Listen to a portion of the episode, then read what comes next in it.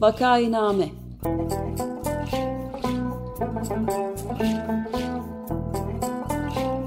Salgın günlerinde memleket manzaraları. Hazırlayan ve sunanlar Güven Güzeldere ve Ömer Madra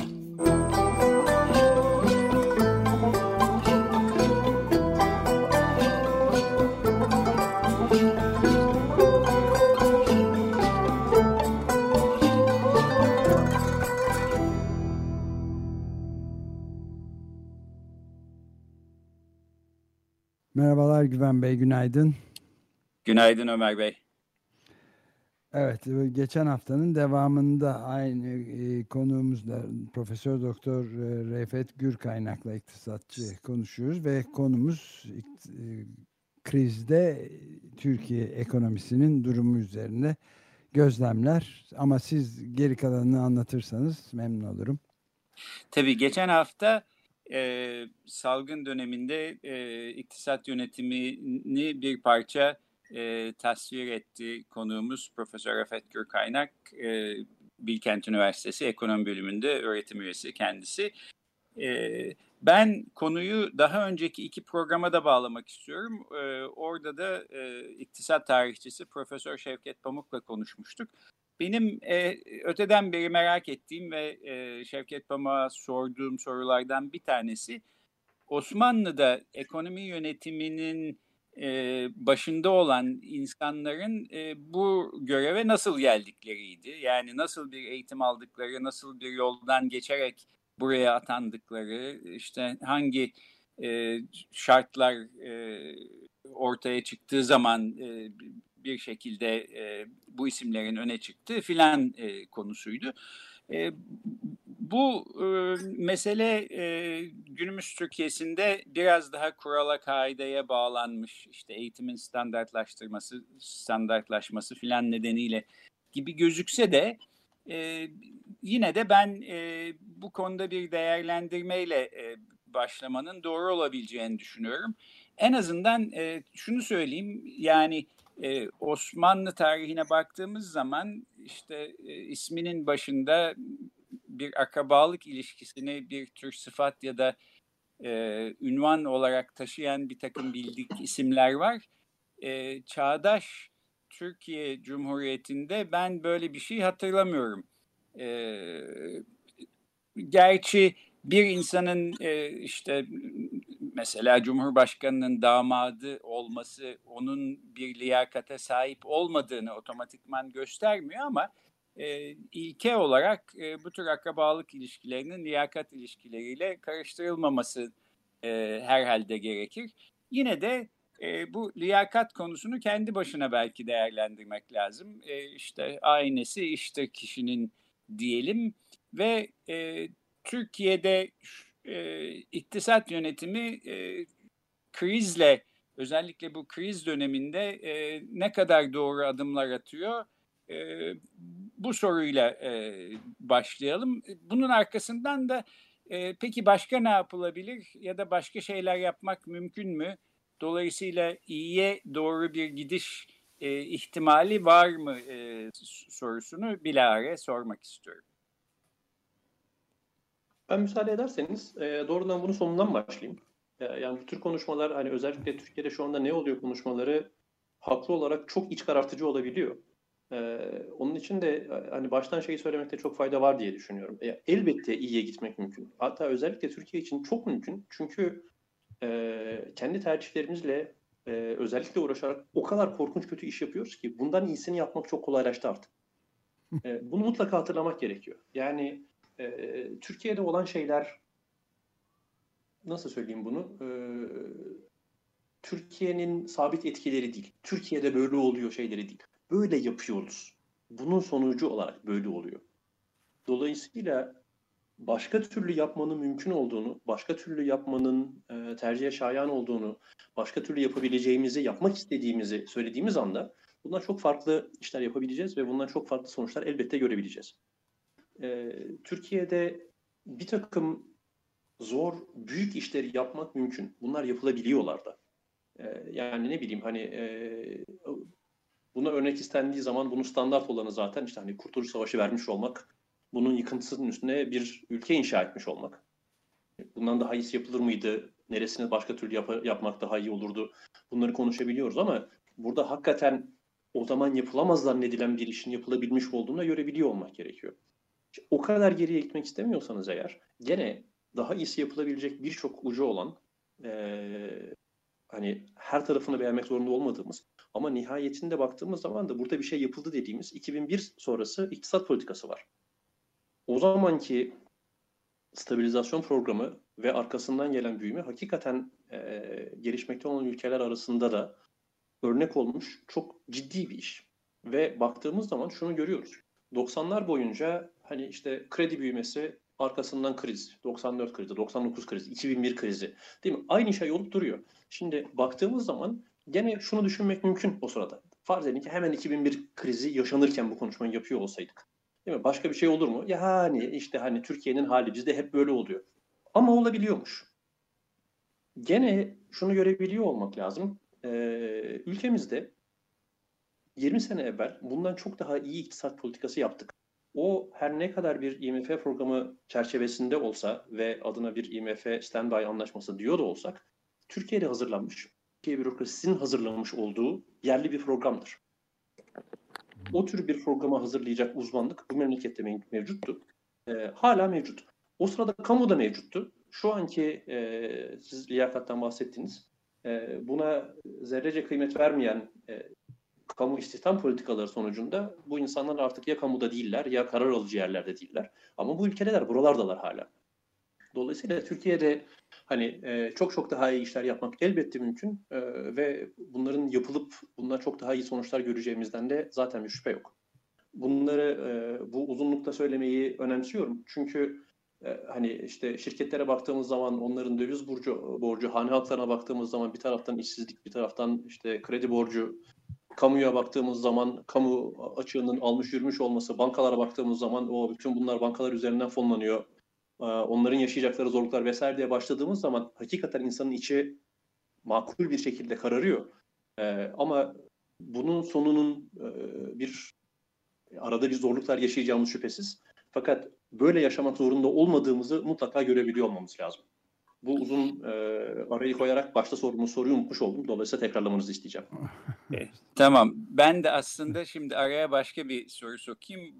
En baştaki soruya da e, yöneltecek e, türde. Ben e, iktisat konusuna ancak dışarıdan bakan ve amatörce bir anlayışa sahip olan bir kişi olarak e, bunu söylüyorum. Dolayısıyla e, mazur görülsün.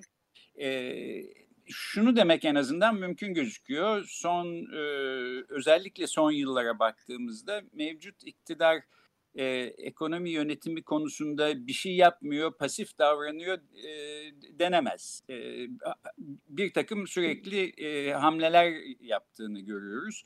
E, ben bu işlerden çok anlamıyorum ama işte ihtiyat akçesi denen bir takım paralar bir yerlerden başka bir yerlere aktarılıyor e, adında ihtiyat olduğuna göre bunun herhalde bir işte zor zamanlar için ayrılmış bir para olduğunu o, o kadarını anlayabiliyorum.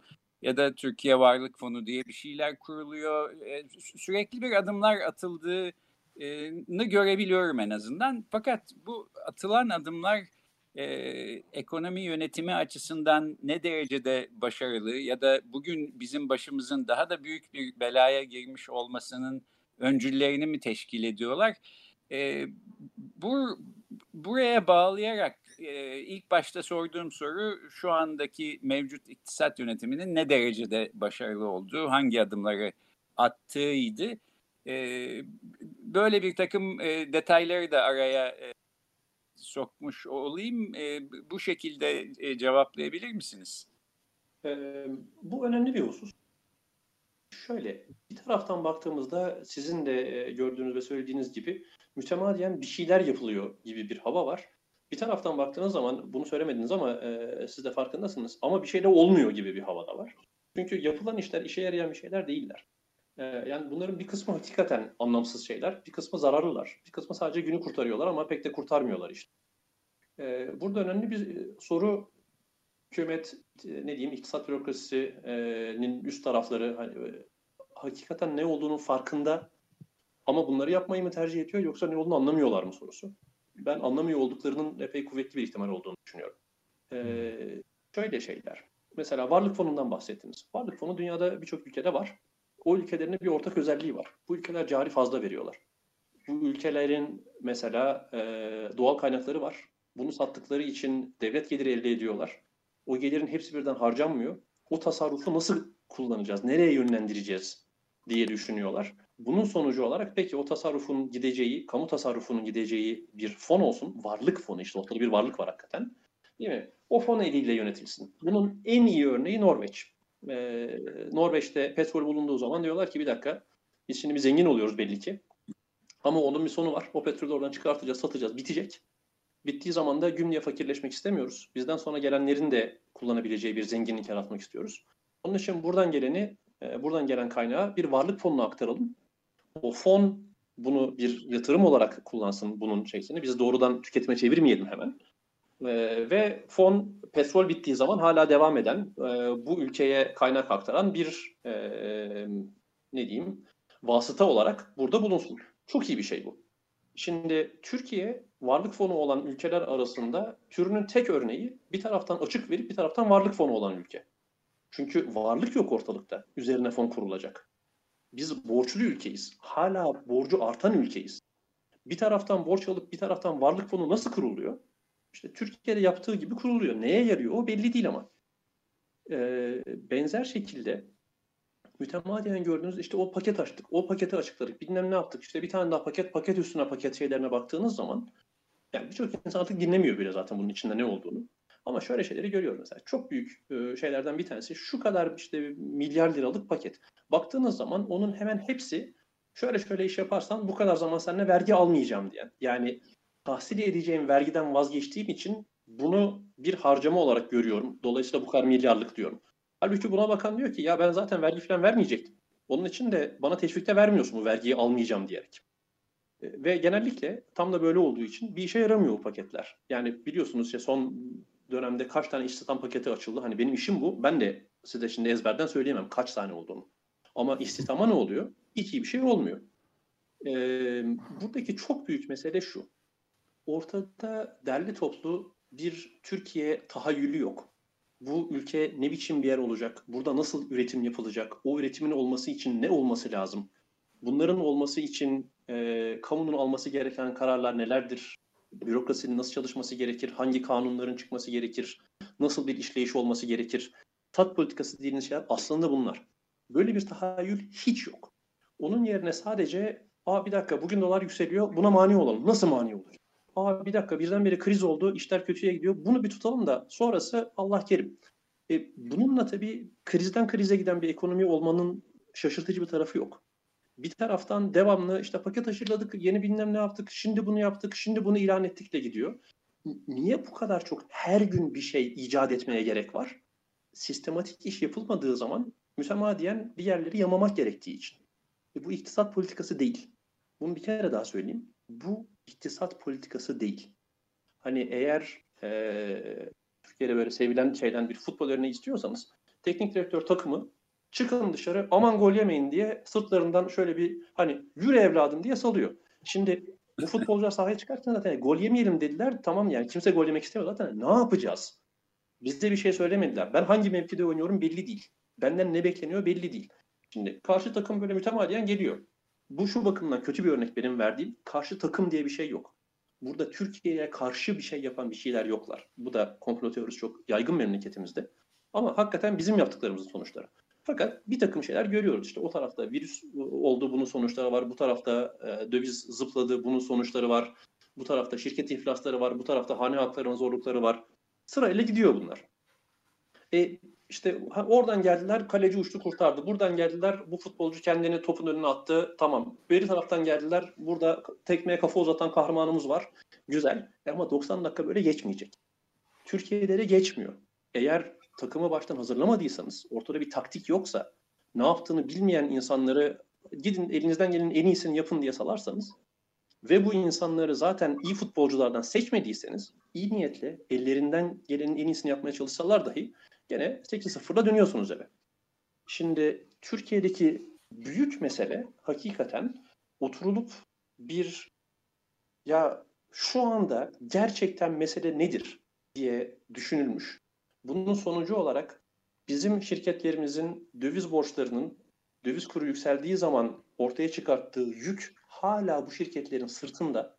Bu yükle bu şirketlerin iş yapması mümkün değil. Bir şekilde bununla uğraşmak zorundayız. Bunu yapmadan yapacağımız hiçbir politika bir işe yaramayacak diye başlamayan bir iktisat politikası tasviri Türkiye'de ölü doğmaya mecbur.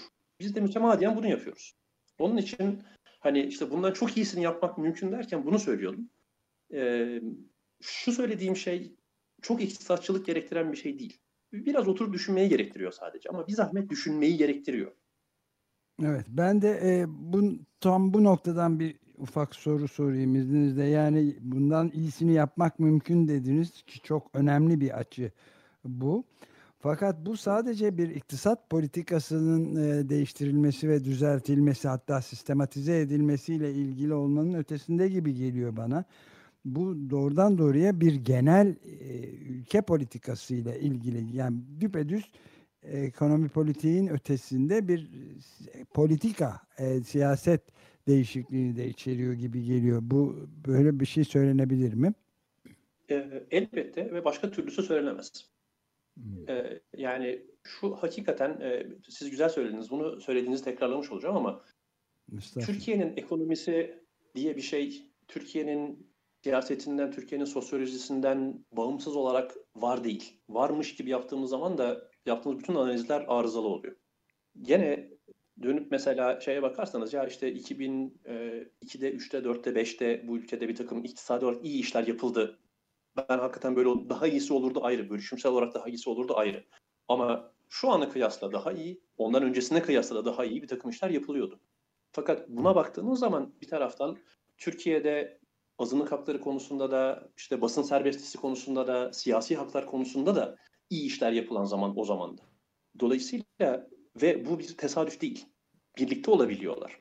En nihayetinde başka hiçbir şey olmasa hani beşeri sermayesi kuvvetli olan bu memleketin iyi üniversitelerinde okumuş, işte iyi iş yapabilecek insanların burada kalıp o işleri yapmasını istiyorsunuz.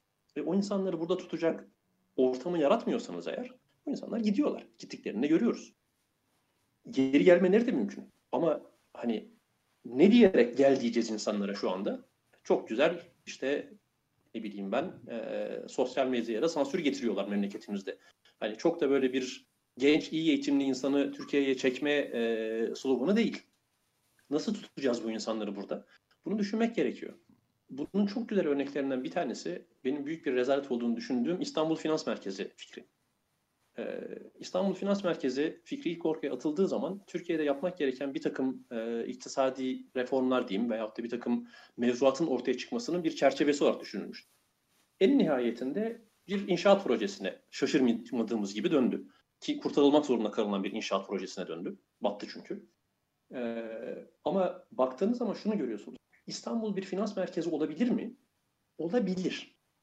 Bunun olması için ne lazım? Valla böyle hani devasa bir inşaatı İstanbul'da yapıp işte Merkez Bankası'nı, SPK'yı, hazineyi İstanbul'a sürmekle olabilecek bir şey değil bu. Hatta yani şunu gören herhalde bunu hemen anlayacaktır. Ee, bu kurumların hepsi Ankara'dayken Ankara bir finans merkezi değildi. Peki ne olması gerekiyor? E baktığınız zaman mesela işte Londra niye finans merkezi, New York niye finans merkezi? Ya bu finansçı dediğiniz insanlar buralarda yaşamak istiyorlar. Buralardaki mevzuat bir takım finans işlerinin iyi yapılmasına, veyahut kolay yapılmasına müsaade ediyor. Buna göre kurulmuş bir sistem var burada. Bu şehirde bir yerden bir yere gitmek mümkün. Ne bileyim ben işte siz e, önemli bir iş yapmaya çalışırken birdenbire elektrik kesilmesi ihtimali nedir diye düşünmüyorsunuz. Olmuyor öyle bir şey. Yahut e, ya burada işte e, karman çorman bir kontrat imzaladık biz. İki taraf arasında bir sorun çıkarsa bu kontratı okuyup anlayacak hakim bu memlekette bulunur mu diye bir soru ortaya çıkmıyor. Bunları düşünürseniz eğer o zaman iktisat politikasına doğru düşünür hale geliyorsunuz. Halbuki bu söylediğim şeyler işte hani e, toplu taşımadan, elektrik sisteminden, e, hakimlerin iktisadi konulardaki uzmanlığından vesaire bahsettiğim zaman aslında iktisattan bahsettiğimi düşünmezdiniz. Tamamen iktisattan bahsediyorum. Dolayısıyla elbette Türkiye'nin e, sosyal hayatı, siyasi hayatı, ve iktisadi hayatı birbirinden ayrılabilir şeyler değiller. Evet. Ee, peki şimdi iki haftalık bir tartışmanın sonlarına doğru geliyoruz ve ben bu söylediklerinizden şunu da anlıyorum. Ee, ekonomi yönetiminde sistematik bir e, anlayışı benimsemek yerine böyle günü kurtarmaya yönelik bir takım cambazlıklar e, yapıldığı günlerde bir de üstüne salgının gelmiş olması her şeyi iyice zorlaştırdı. E, belki başka e, koşullarda zorlaştıracağından daha da zorlaştırdı. Tamam, e, ortada yalnızca e, ekonomik bir sorun da yok. E, buna da tamam. E, fakat yine de e, sizin uzmanlık alanlarınızdan bir tanesi merkez bankacılığı uzmanlığı. Dolayısıyla bu tür e, sorulara cevap verebilecek en yetkin insanlardan birisiniz. E, Türkiye'de ekonomi yönetimini e, düz yola çıkartacak, bu işi hakkıyla yapabilecek insanlar da var dediniz. Her ne kadar şu anda görev başında değillerse de.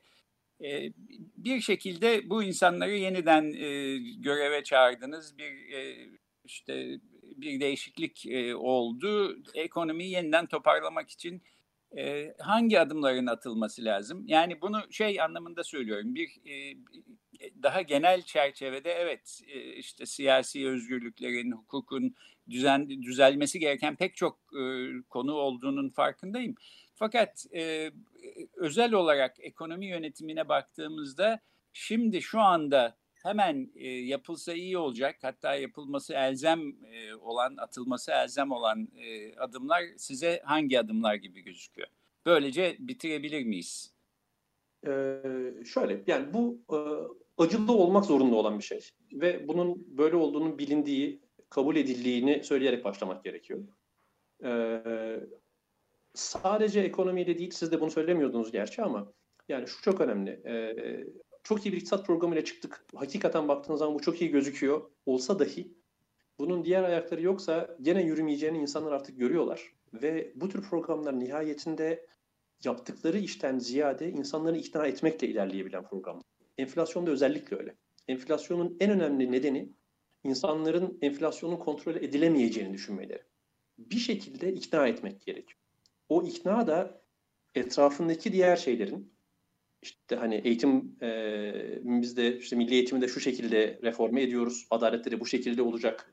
İnsanlar artık e, muhalif oldukları için hapiste olmayacaklar vesaire türü şeyin bununla mutlaka beraber gitmesi elzem. Ama doğrudan iktisat tarafına bakarsanız birkaç tane şey var. Bir, bir Merkez Bankası Başkanı çıkacak diyecek ki arkadaşım bu memlekette enflasyon düşecek. Benim kanunumda Merkez Bankası'nın amacı fiyat istikrarını sağlamak ve sürdürmektir yazıyor. Hükümet de bana dedi ki fiyat istikrarından anladığımız şey %5 enflasyon. Biz bu olana kadar başka bir şeye bakmıyoruz. Ha bunun sonucu işsizliğin artması mı olur? Hükümetin derdi. Bunun sonucu hazinenin borçlanmakta zorlanması mı olur? Hükümetin derdi. Enflasyon iki şekilde düşer. Ya insanlar derler ki ha enflasyon düşecekmiş. Diğer fiyatlar bu kadar artmayacakmış. Ben de fiyatımı arttırmayayım. Dolayısıyla zaten düşmüş olur. Eğer Merkez Bankası ikna edebildiyse. Yahut da öyle bir durgunluk yaratırsınız ki hiç kimse fiyatını arttıramaz. Var olan fiyattan bile malını satamıyordur. Gene enflasyon düşürürsünüz. Bunların arasındaki fark Merkez Bankası'nın güvenilirliği farkı. Bugün bana güvendiniz, enflasyon düşeceğine ikna oldunuz, enflasyon düşer, hepimiz mutlu oluruz. Yahut bayağı mafya usulü, ha güvenmediniz, bu bunu yapamaz diye düşündünüz, bu Merkez Bankası bu kadar zaman yapmadı, bugün mü yapacak diye düşündünüz. Bunun sonucu epey bir insanın işsiz kalması, epey bir şirketin batması ama biz bunu göze alıp bu enflasyonu düşüreceğiz. Durgunluk dediğin şey iki sene, enflasyonun düşüşü kalıcıdır. Bunu tercih ediyoruz. Çıkıp şunu söyleyecek bir Merkez Bankası başkanı olduğu gün Türkiye'de enflasyon düşer. Bunun arkasından gelecek olan bir zor zaman var. Merkez Bankası'nın nasıl davrandığından bağımsız olarak. Çünkü Türkiye'de şu anda batıklığını henüz ilan etmemiş olan bir alay batık şirket var. Üstündeki döviz borcu yükü nedeniyle çok zorluk çekmekte olan bir alay şirket var. Bu şirketler bir ucundan kurtarılmak zorunda. Şimdi insanlar haklı olarak buna isyan ediyorlar. Hani işte zamanla vergilerini doğru ödemiyorlardı, battıklarında niye biz kurtarıyoruz vesaire diye. Bunlar yanlış değil. Fakat şunu hemen görebilmek gerekiyor. Şirketleri kurtarmazsak bunlar batacaklar. Battıkları zaman bu şirketlerden alacaklı olan bankalar yamulacaklar. Bankaların batmasına müsaade etmeyeceğimize göre nasılsa birilerini kurtarıyoruz. şirketler battıktan sonra bankaları kurtaracağımıza şirketler batmadan şirketleri kurtaralım ki bankalara etkisi olmasın bunun. Çok dümdüz bir analiz bu. Fakat o şirketleri kurtaracak kaynak Türkiye'de yok. Dolayısıyla yurt dışından gene çok büyük bir borç alması gerekecek kamunun. Burada benim gördüğüm ili mecbur IMF'e gidilecek. IMF bir şekilde sadece Türkiye tarihinin değil IMF tarihinin en büyük borcunu Türkiye'ye verecek. Biz bir kere daha 2001'de yaptığımız gibi işte hani kemer sıkmalı, insanların lanet etmeli bir stabilizasyon programını yapacağız. Buradaki bütün iş şu. 2001'de biz bunu yapmıştık zaten. 20 sene sonra bir kere daha yapmak zorunda olacak yere gelmek hepimizin ortak ayıbı. Bunu bu şekilde yapmamak mümkündü. 2007-8'de bu IMF programı bittiği zaman yerine aklı başında bir programı koymak mümkündü. Fakat eğer illa istiyorsanız benim tarihim o zamandır. Türkiye'de Türkiye'yi şu ana getiren dönüşüm. IMF programı bittiğinde ha tamam biz bunun kısıtlarından kurtulduk. Yerine bir şey koymayacağız. Bir program da koymayacağız. Sadece idare ederek biz çok güzel olduğumuz için herkes bize hayran olduğu için her şeyin çok iyi olacağı bir dönemden geçeceğiz. Sanrısı Türkiye'yi buraya getirdi. Bunun arasında ilk önce uluslararası global kriz oldu. Onun için Türkiye'de yapılan işlerin ne kadar etkili olduğunu görmedik. Fakat o kriz geçtikten sonra gördük ki bir dakika başka ülkeler bizim kadar eğri bürü değil. Biz iyice yamulmuşuz. Arkasından şimdi pandemide görüyoruz. Ama nihayetinde şunu görmek çok önemli. Türkiye'nin şu anki durumunun sorumlusu Türkiye. Dolayısıyla evet. düzeltebilecek olan da yine Türkiye. Ama bir kere daha acılı bir dönemden geçmek zorundayız bunu yapmak için. Evet, böyle evet. süreyi de bitiriyoruz galiba. Yani benim de burada anladığım e, kıssadan hisse babından en önemli mesele evet içinde bulunduğumuz ekonomik e, batak durum göklerden gelen bir emirle belirlenmiş değil. Kendi yaptığımız bir şey. E, burada hem e, acı bir yan var fakat e, olumlu bir tarafta var. Olumlu görebileceğimiz o da e, başka türlü yapabiliriz. Yani bu kötü duruma biz kendimiz kendimizi getirdiysek e, başka yerlere götürmemiz de mümkün. Herhalde unutulmaması gereken şey bu diyerek ben de bu e, iki haftalık e, tartışmayı e, sonlandırayım. Konuğumuz e, Bilkent Üniversitesi Ekonomi Bölümünden e, iktisatçı Profesör Rafet Gürkaynak'tı. E, çok aydınlatıcı şeyler söylediniz. Çok teşekkür ediyoruz Rafet. Ben de çok ben teşekkür, teşekkür ederim Rafet Bey. Çok güzel oldu. E, görüşmek üzere. Hoşçakalın. Görüşmek üzere. Hoşçakalın. Hoşçakalın.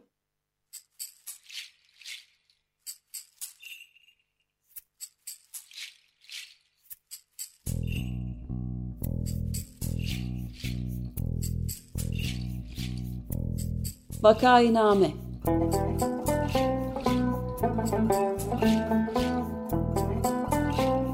Salgın günlerinde memleket manzaraları.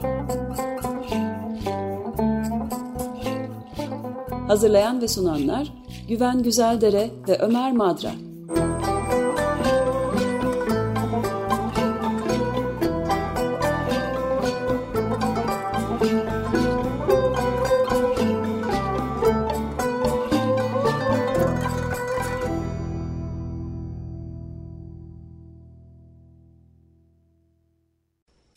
Radyo program destekçisi olun. Bir veya daha fazla programa destek olmak için 212 alan koduyla 343 41 41